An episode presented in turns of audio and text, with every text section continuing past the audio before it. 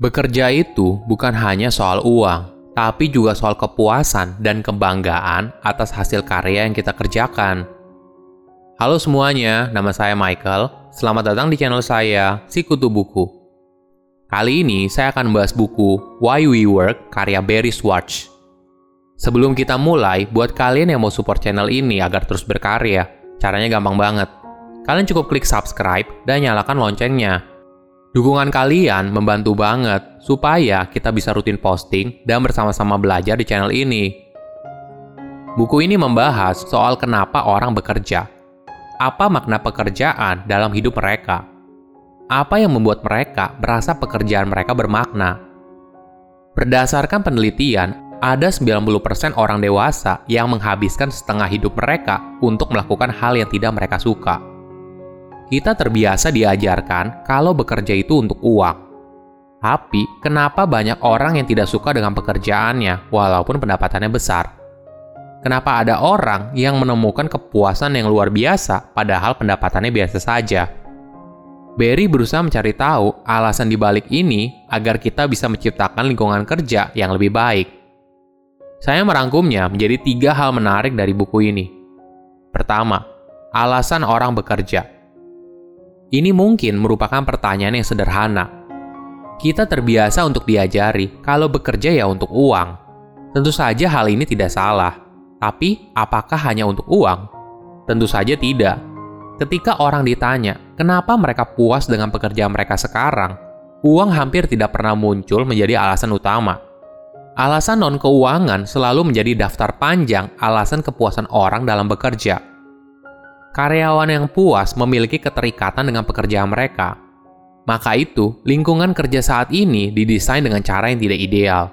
Karena cenderung diarahkan menggunakan uang sebagai alat utama dan kadang menggunakan insentif untuk mendorong performa kerja.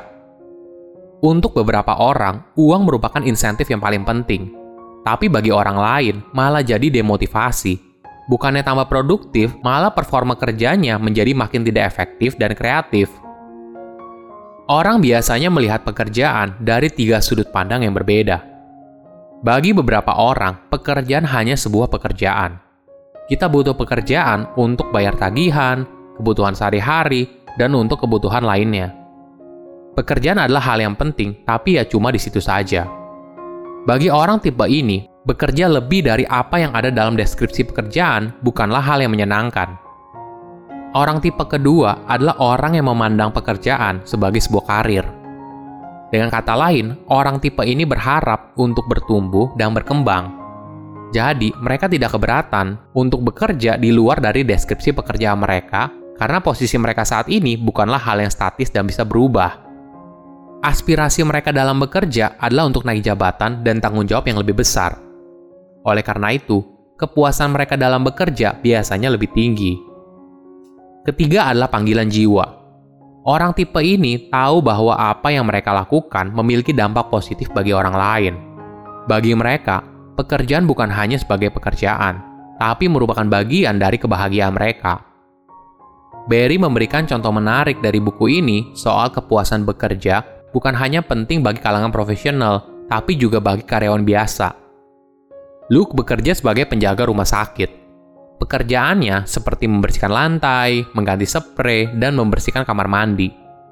Pekerjaan yang dia lakukan tidak ada hubungannya dengan berinteraksi dengan pasien, tapi Luke bekerja bukan hanya sesuai dengan deskripsi pekerjaan. Bagian penting dari pekerjaannya adalah membuat pasien dan keluarganya menjadi nyaman, menghibur mereka ketika sedih, dan bersedia mendengarkan keluh kesah apabila mereka ingin bicara. Apa yang Luke kerjakan bukan hanya soal pekerjaan dirinya sendiri, tapi juga berkaitan dengan tujuan organisasi. Tujuan dari rumah sakit adalah mempromosikan kesehatan, menyembuhkan penyakit, dan mengurangi penderitaan. Itulah cara pandang Luke terhadap pekerjaannya. Kedua, kunci kepuasan karyawan. Apa yang membuat sebuah bisnis bisa berjalan lancar? Tentu saja, kita pasti sudah tahu banyak strategi bisnis, formula, dan langkah-langkah yang bisa membantu perusahaan untuk tumbuh tapi pada kenyataannya sangat sederhana. Jika kita mau lihat alasan kenapa perusahaan bisa sukses, semuanya bersumber pada bagaimana mereka memperlakukan karyawan mereka. Barry membaginya menjadi tiga kunci. Pertama adalah otonomi. Ketika seseorang diberikan kebebasan dan tanggung jawab, maka setiap karyawan di perusahaan, dari level paling bawah hingga top manajemen, memiliki kebanggaan atas apa yang mereka lakukan. Kebebasan untuk mengambil keputusan membuat karyawan merasa dipercaya dan membantu mereka untuk berkomitmen pada perusahaan dalam jangka waktu yang panjang. Kedua adalah investasi. Banyak perusahaan besar yang sukses karena mereka mendedikasikan waktu, uang, dan upaya untuk mengembangkan kompetensi karyawan mereka. Contoh sederhananya yaitu melalui pelatihan. Karyawan akan merasa bahwa perusahaan menghargai mereka karena bersedia untuk mengembangkan kompetensi mereka. Ketiga adalah misi. Ini bukan sekedar pembicaraan saat pidato dari CEO, melainkan ini merupakan sesuatu yang penting dan harus secara konsisten dilakukan mulai dari top manajemen hingga produk yang dijual. Barry menceritakan kisah seorang pemilik usaha karpet Sekitar hampir 30 tahun yang lalu, Ray Anderson merupakan seorang CEO dari sebuah perusahaan karpet bernama Interface. Walaupun usahanya sangat sukses, tapi di sisi lain, pembuatan karpet sangat merusak lingkungan. Ray pun berpikir, apa bagusnya meninggalkan uang yang banyak bagi anak cucunya, tapi harga yang harus dibayar adalah bumi yang rusak. Itulah yang membuat Ray mengambil keputusan besar, dia berkomitmen untuk mengurangi pencemaran lingkungan dari usaha karpetnya hingga mencapai zero footprint pada tahun 2020. Ray pun sadar untuk melakukan transformasi bisnis ke perusahaan yang lebih hijau pasti butuh biaya yang besar, dan dia siap untuk menerima kalau pendapatan perusahaannya berkurang. Pada tahun 2013, Interface berhasil mengurangi setengah penggunaan energinya dan beralih ke energi terbarukan semua usaha ini ternyata tidak mengorbankan keuntungan perusahaan. Apa yang terjadi? Ternyata, karyawan di interface termotivasi untuk memberikan kontribusi positif pada lingkungan, sehingga mereka tertantang untuk mencari cara yang inovatif dalam memperbaiki proses produksi. Hasilnya, operasional perusahaan menjadi lebih efisien dan efektif. Inilah contoh bagaimana misi perusahaan bisa diterjemahkan ke seluruh karyawan, dan akhirnya memberikan mereka kebebasan untuk mencapai misi yang ingin dicapai oleh perusahaan. Ketiga, uang saja tidak cukup. Pada tahun 1776, ekonom Adam Smith berargumen kalau orang hanya mau bekerja ketika kamu membayar mereka. Kalau kamu ingin membuat mereka bekerja lebih keras, maka kamu harus memberikan mereka insentif dan tunjangan. Konsep pemikiran Adam yang membentuk lingkungan kerja pada zaman revolusi industri di sistem ini, pekerja pabrik hanya bekerja apa yang disuruh dan melakukan hal yang sama setiap harinya. Lingkungan kerja seperti ini merampas kesempatan orang untuk memiliki kepuasan dalam bekerja.